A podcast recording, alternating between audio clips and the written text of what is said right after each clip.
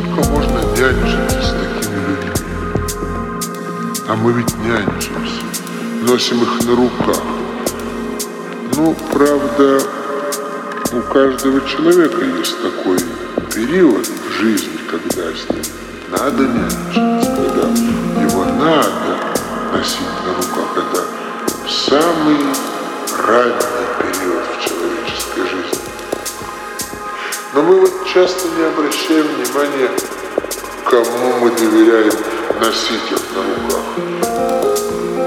Я не знаю, как у вас, а у нас в Ленинграде нянька – это проблема, а детские ясли – это большая проблема. Хотите в этом убедиться?